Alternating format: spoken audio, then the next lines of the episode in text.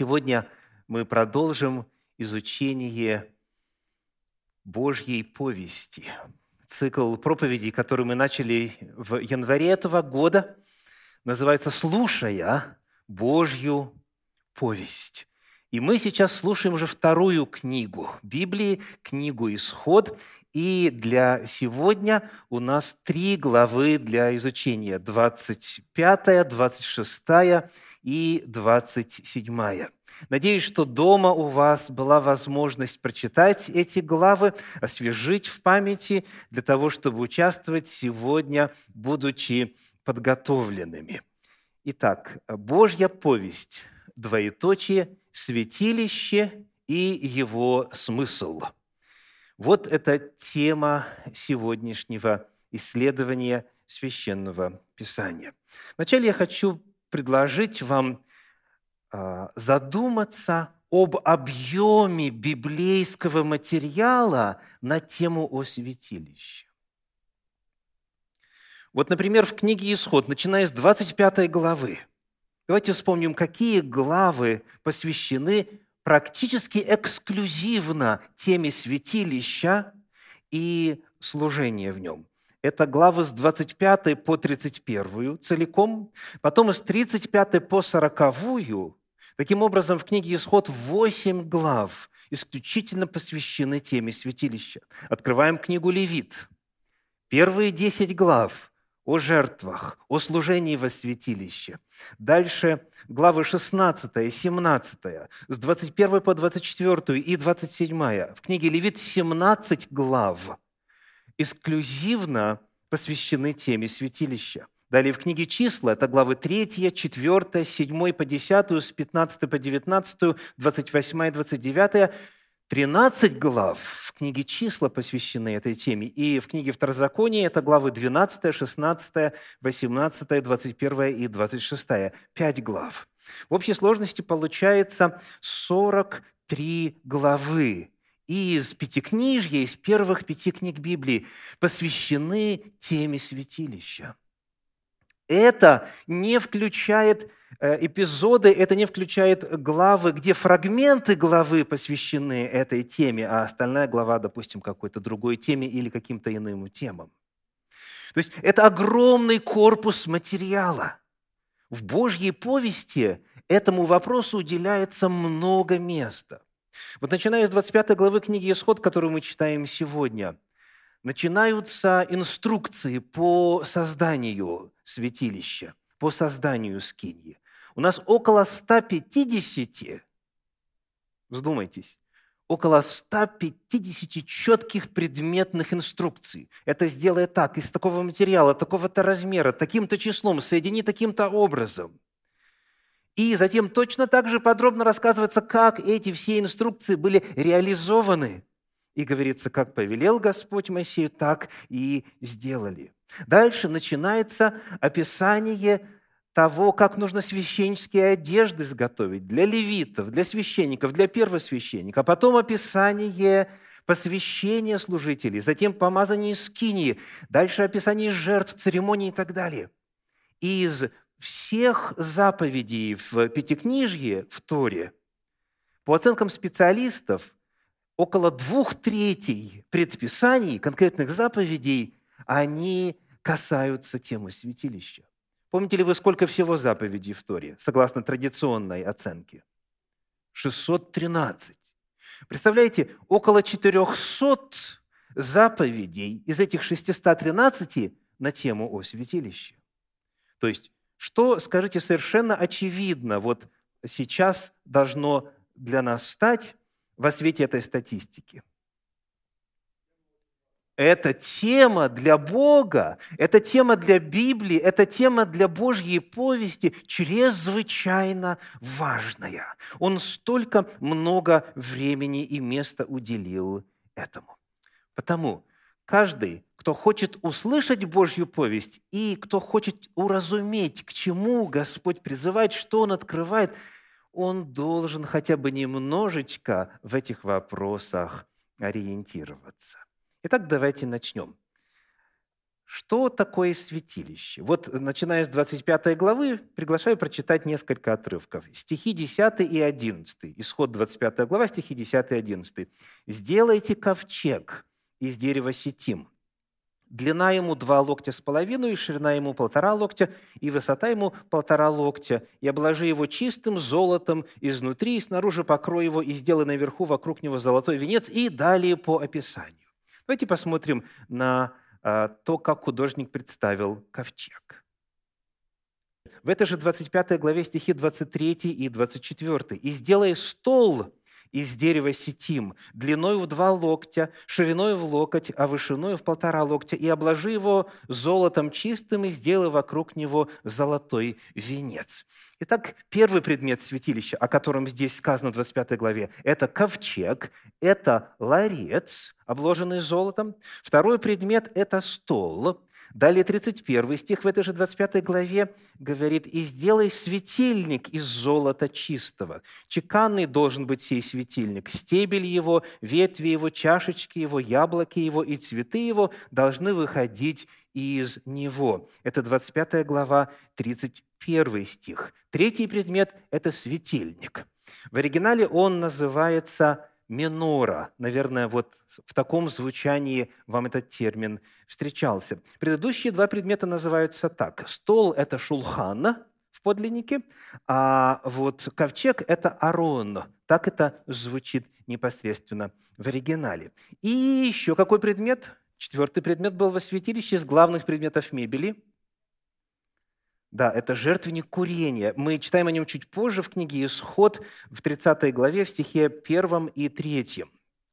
Там написано «И сделай жертвенник для приношения курений. Из дерева сетим сделай его».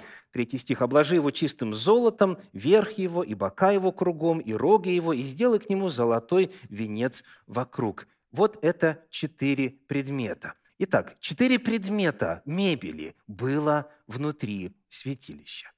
Теперь давайте посмотрим на устройство святилища, на устройство и размеры этой скинии.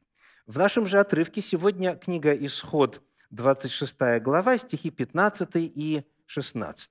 26 глава, стихи 15 и 16.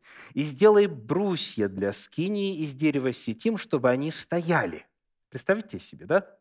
Брусья, которые стоят. Так, дальше.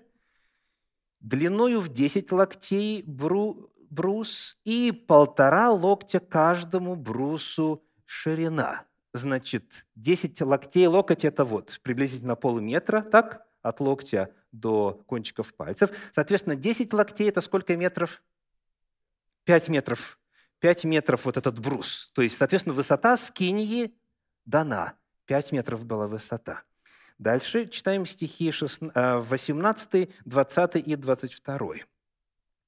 «Так сделай брусья для скини, 20 брусьев для полуденной стороны к югу, 20 стих, и 20 брусьев для другой стороны скинии к северу. И 22 для задней же стороны скинии к западу сделай 6 брусьев. Вот это вот э, слово, которое у нас переведено как «брусья», в иных переводах переводится как «доски», но речь идет именно о балках, которые прилегали друг к другу. Там были пазы специальные, шипы и пазы, которые друг с другом соединялись. И помимо этого потом еще вдоль шли соединяющие такие металлические прутья толстые.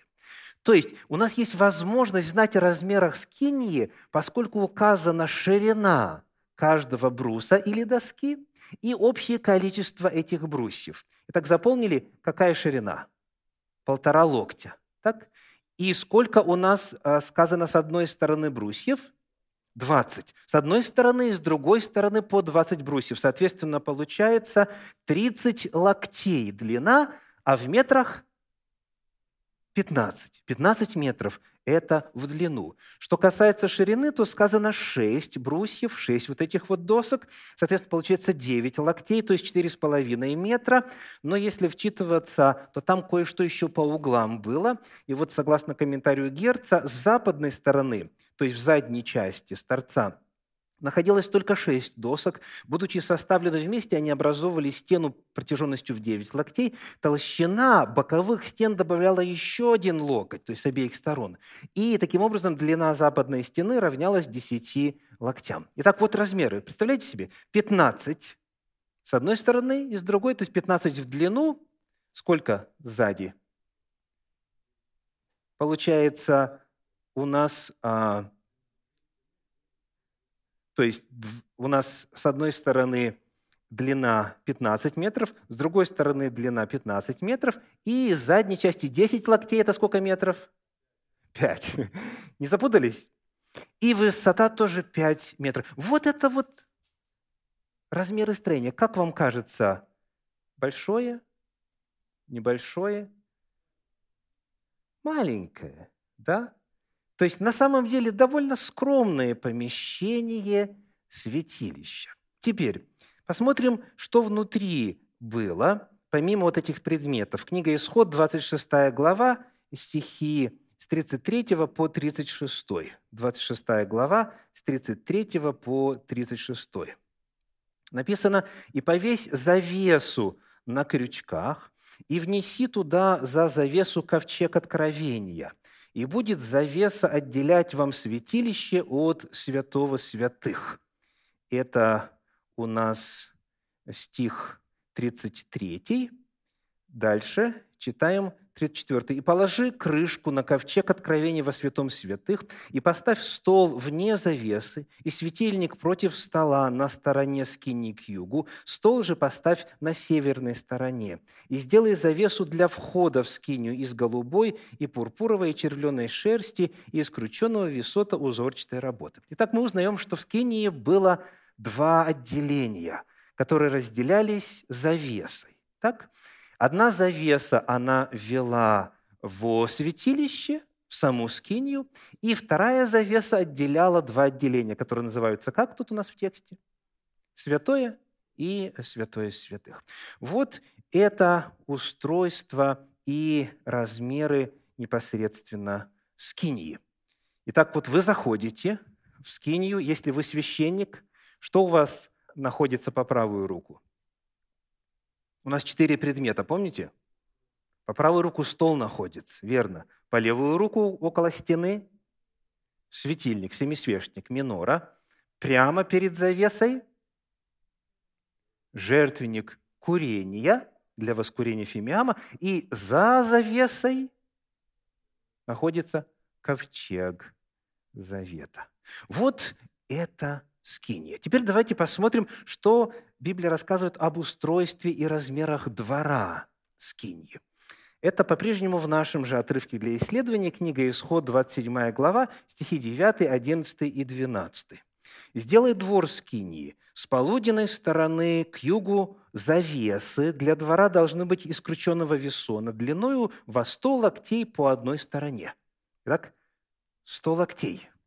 Завесы Теперь стих 11. Также и вдоль по северной стороне завесы для локтей, ста локтей длиною, столбов для них 20 и так далее. И, наконец, 12 стих. В ширину же двора с западной стороны завесы 50 локтей, столбов для них 10 и подножий к ним 10. Итак, 100 локтей – это сколько? 50 метров длина двора – и э, с задней стороны сколько? 25 метров, поскольку 50 локтей. Представляете, плюс-минус. Вот кто бегал 100-метровку, вот это э, длина. Это длина двора, 50-метровка – это ширина. Что находилось там на дворе? У нас еще есть два предмета. Давайте посмотрим на 27 главу книги «Исход», стихи 1 и 2. И сделай жертвенник из дерева сетим длиною пяти локтей и шириною пяти локтей, так, чтобы он был четырехугольный и вышиною трех локтей. И сделай роги на четырех углах его, чтобы роги выходили из него, и обложи его медью». Значит, все, что делалось для святилища, что касается мебели, когда речь идет о дереве, то используется дерево сетим. Как это по-современному? Какое дерево? Это акация. Это акация. И об, обкладывалась золотом. Светильник был чеканный, весь цельный из золота. А вот этот предмет, этот жертвенник, он тоже был сделан из дерева акации, но обложен уже медью. В других переводах бронзой. Да? Обложен бронзой. Это первый предмет во дворе. И есть еще один, 30 глава, стихи 17 и 18. 30 глава, стихи 17 и 18 написано, «И сказал Господь Моисею, говоря, сделай умывальник медный для омовения, и подножие его медное, и поставь его между скинию собрания и между жертвенником, и налей в него воды». Итак, вы подходите ко двору, проходите сквозь врата, и сразу там у ворот находится этот вот жертвенник, обложенный медью или бронзой. За ним, чуть дальше, между жертвенником и самой скинией, там находится умывальница. Так тоже из меди или бронзы. Ну и дальше уже находится само здание скиньи. Вот это хотя бы бегло базовая информация о том, что такое скинья, каковы размеры, каковы главные предметы, каково убранство и что представляет собою двор. Чтобы, когда мы будем читать дальше о святилище и служении в нем, у нас была хотя бы общая идея и общее понятие о том, где же мы сейчас находимся в тексте, что где осуществляется, что откуда и куда переносится и так далее. Это устройство и общие размеры. Ну а теперь самый главный вопрос. Для чего все это было сделано? Наша проповедь называется «Божья повесть, двоеточие, святилище и его смысл». Для чего Господь повелел устроить все это? Я нахожу в Священном Писании семь ответов на этот вопрос. Семь ответов на вопрос о цели, о смысле святилища, созданного во дни Моисея. Это для того, чтобы вам было легче делать обратный отсчет. Ну и для тех, кто конспектирует, также будет облегчение. Итак, Каковы цели святилища согласно непосредственно тексту священного писания? Для чего оно было построено? Первое заявление на эту тему мы находим в 25 главе, 8 стихе.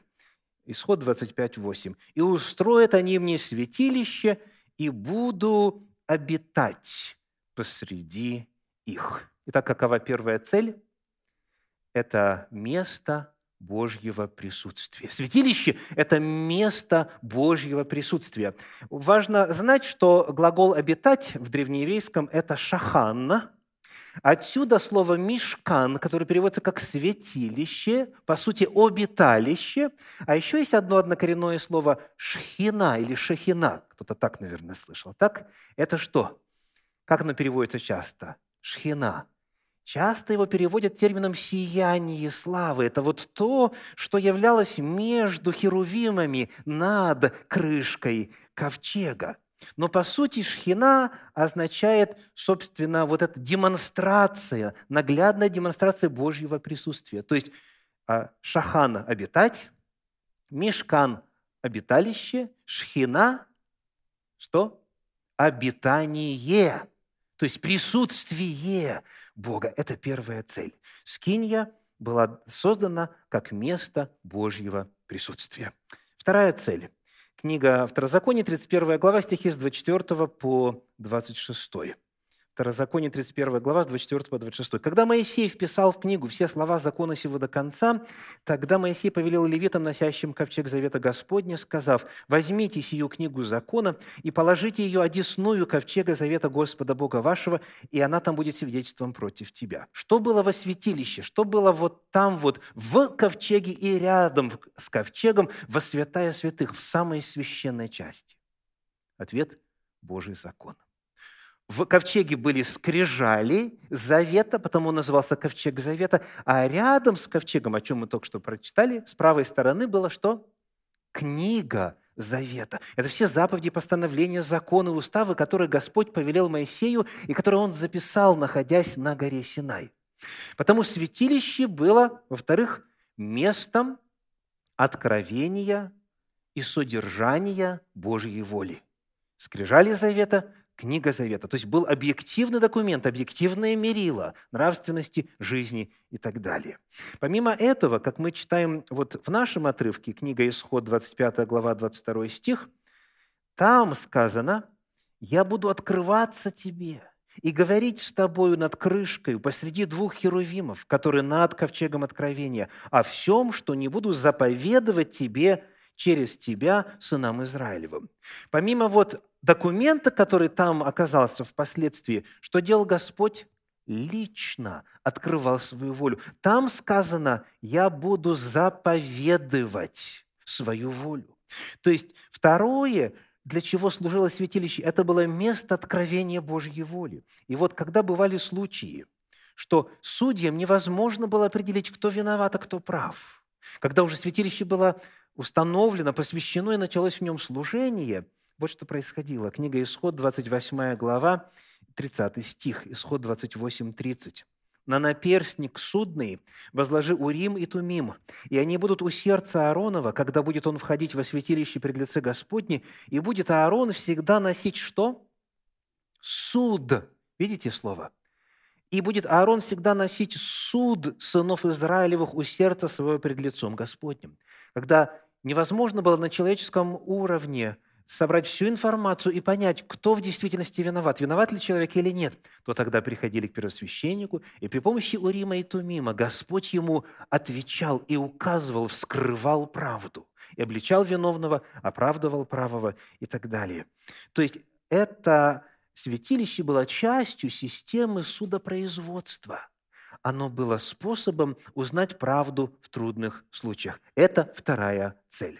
Третья цель. Книга Исход, 29 глава, стихи 42 и 43. 29 глава, 42 и 43. «Это все сожжения постоянные в роды ваши, пред дверями скини собрания пред Господом, где буду открываться вам, чтобы говорить с тобою. Там буду открываться сынам Израилевым и осветиться место сие славою моею». Вот это очень интересное заявление. «Я буду открываться тебе, Моисей, а также, 43 стих, «Там буду открываться сынам Израилем». Бог говорит, «Во святилище я буду показывать себя». Но вот теперь вопрос. Скажите, куда мог максимум, до какой точки мог дойти представитель народа Божия, если он не был из колена Левия? Он мог войти во двор и дойти до жертвенника – все. Дальше жертвенника уже шли только левиты, священники и потом первосвященники. Но тогда вопрос, как это во святилище Бог будет открываться кому? Сынам Израилевым.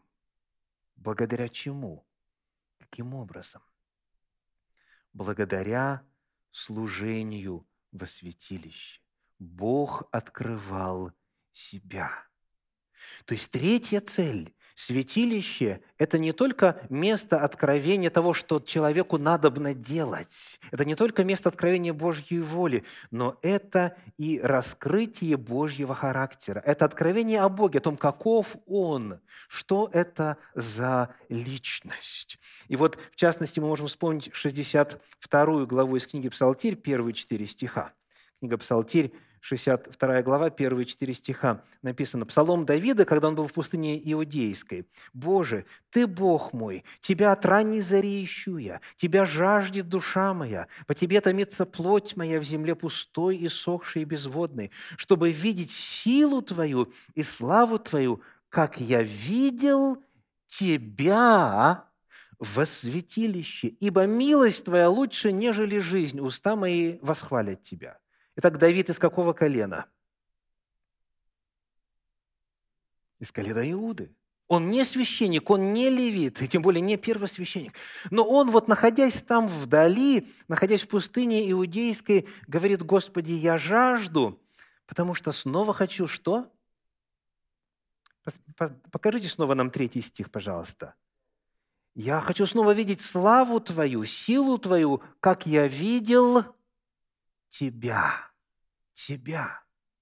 То есть Давид во служении святилища видел Бога. И что именно он видел? Четвертый стих говорит, «Ибо милость твоя лучше, нежели жизнь». То есть Бог через святилище Давиду вот именно в этом конкретном месте открылся как Бог милостивый, как Бог милостивый. Итак, третья цель святилища – быть местом откровения Божьего характера.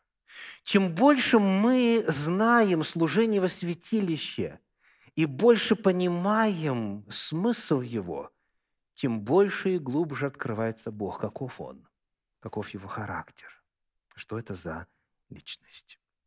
Четвертая цель, которую мы находим в Священном Писании. Ну, например, книга Левит, 5 глава, стихи 5 и 6. Левит, 5 глава, стихи 5 и 6. Если он виновен в чем-нибудь из сих и исповедается, в чем он согрешил, то пусть принесет Господу за грех свой, которым он согрешил, жертву повинности из мелкого скота, овцу или козу за грех, и очистит его священник от греха его. Чем еще было святилище? Местом жертвоприношений для очищения от греха. Святилище было местом очищения от греха. И именно там нужно было это осуществлять, как написано в книге, э, в книге Второзакония в 12 главе, стихи 13 и 14. «Берегись переносить всесожжения твои на всяком месте, которое ты увидишь, но на том только месте, которое изберет Господь, в одном из колен твоих, приноси все сожжения твои и делай все, что заповедую тебе». Святилище было местом жертвоприношений, местом очищения от греха. Пятая цель. Книга пророка Исаия, 56 глава, стихи 6 и 7. Весьма известный отрывок. Исаии 56 глава, стихи 6 и 7. «И сыновей наплеменников, присоединившихся к Господу, чтобы служить Ему и любить имя Господа, быть рабами Его, всех хранящих субботу от осквернения ее и твердо держащихся завета моего, я приведу на святую гору мою». Что это за гора? Это храмовая гора. «Приведу на святую гору мою, и обрадую их в моем доме молитвы. Все сожжения их и жертвы их будут благоприятны на жертвеннике моем. Где? Мы только что читали. Только в одном месте, которое изберет Господь. И Господь избрал гору Мария. И там было построено стационарное место а, богослужения. И вот написано, «Ибо дом мой назовется домом молитвы для всех народов».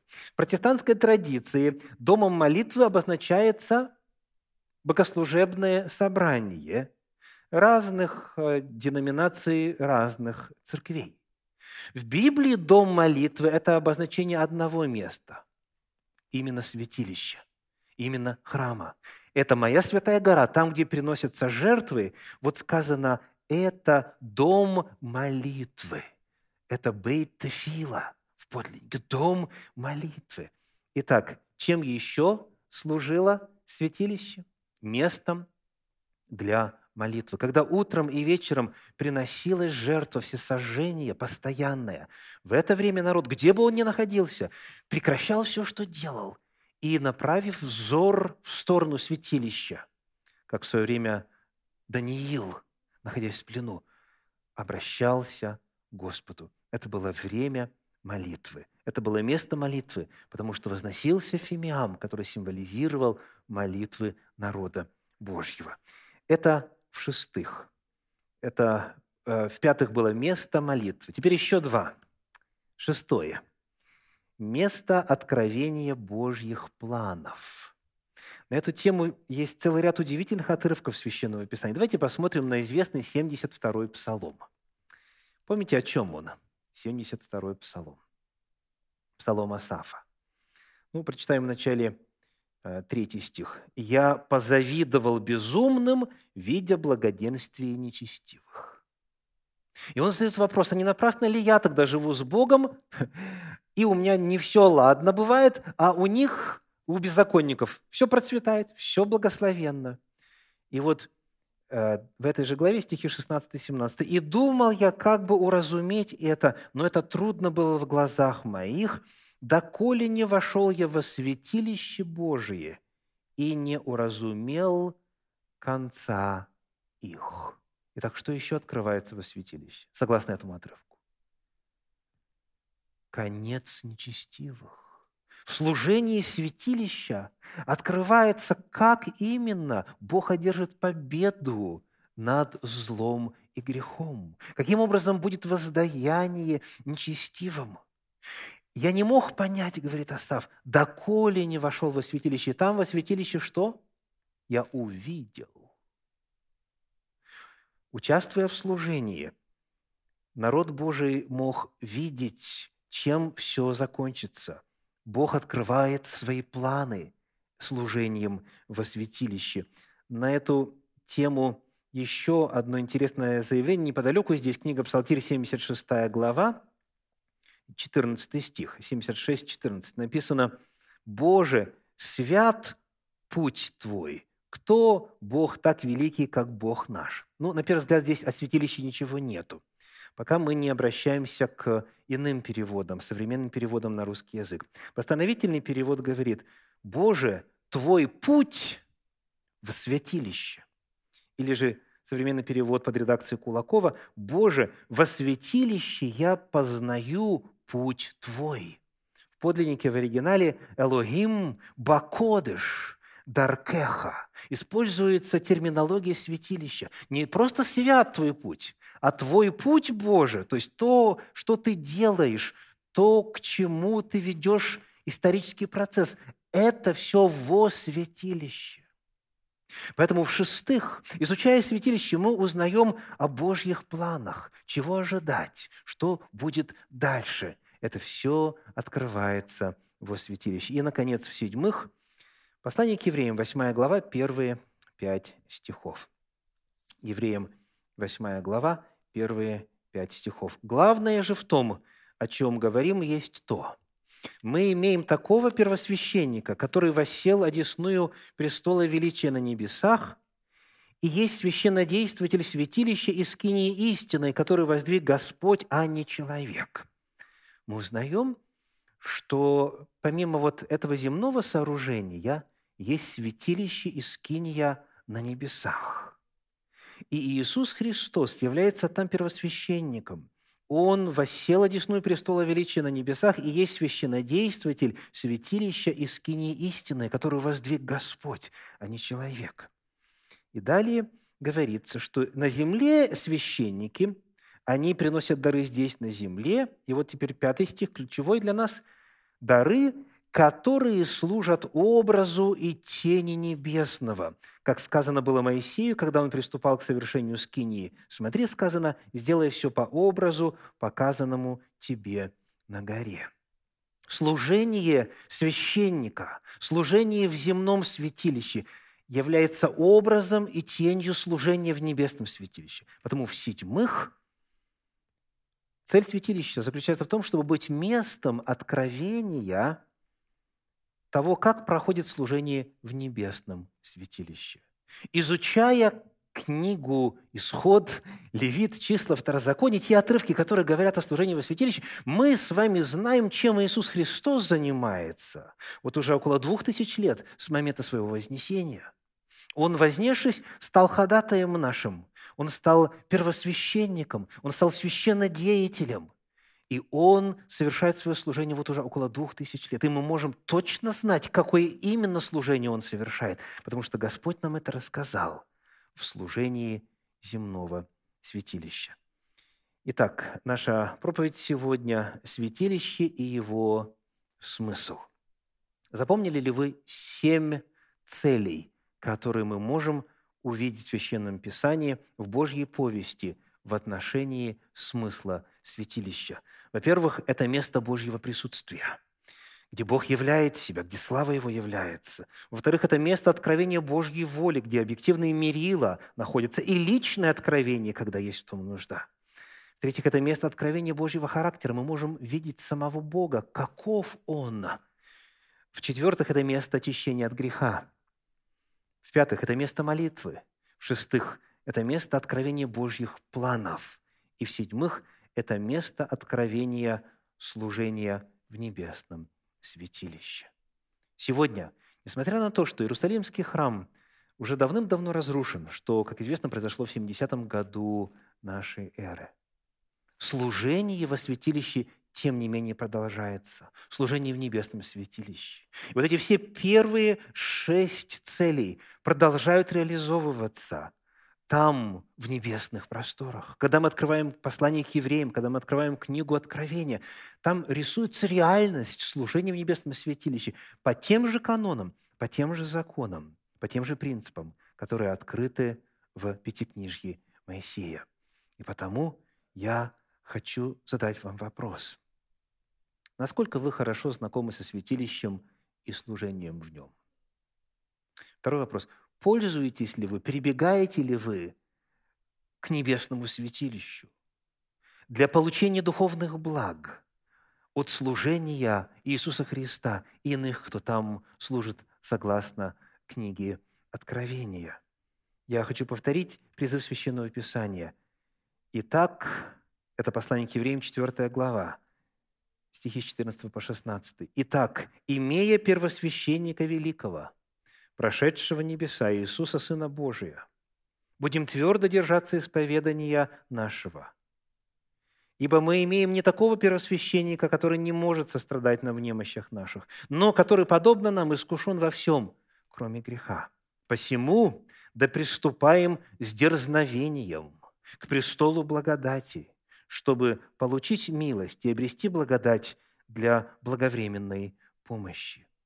Приступайте, пользуйтесь, и пусть ваш духовный опыт существенно обогатится тем служением, которое Иисус Христос совершает ныне для нас. Аминь.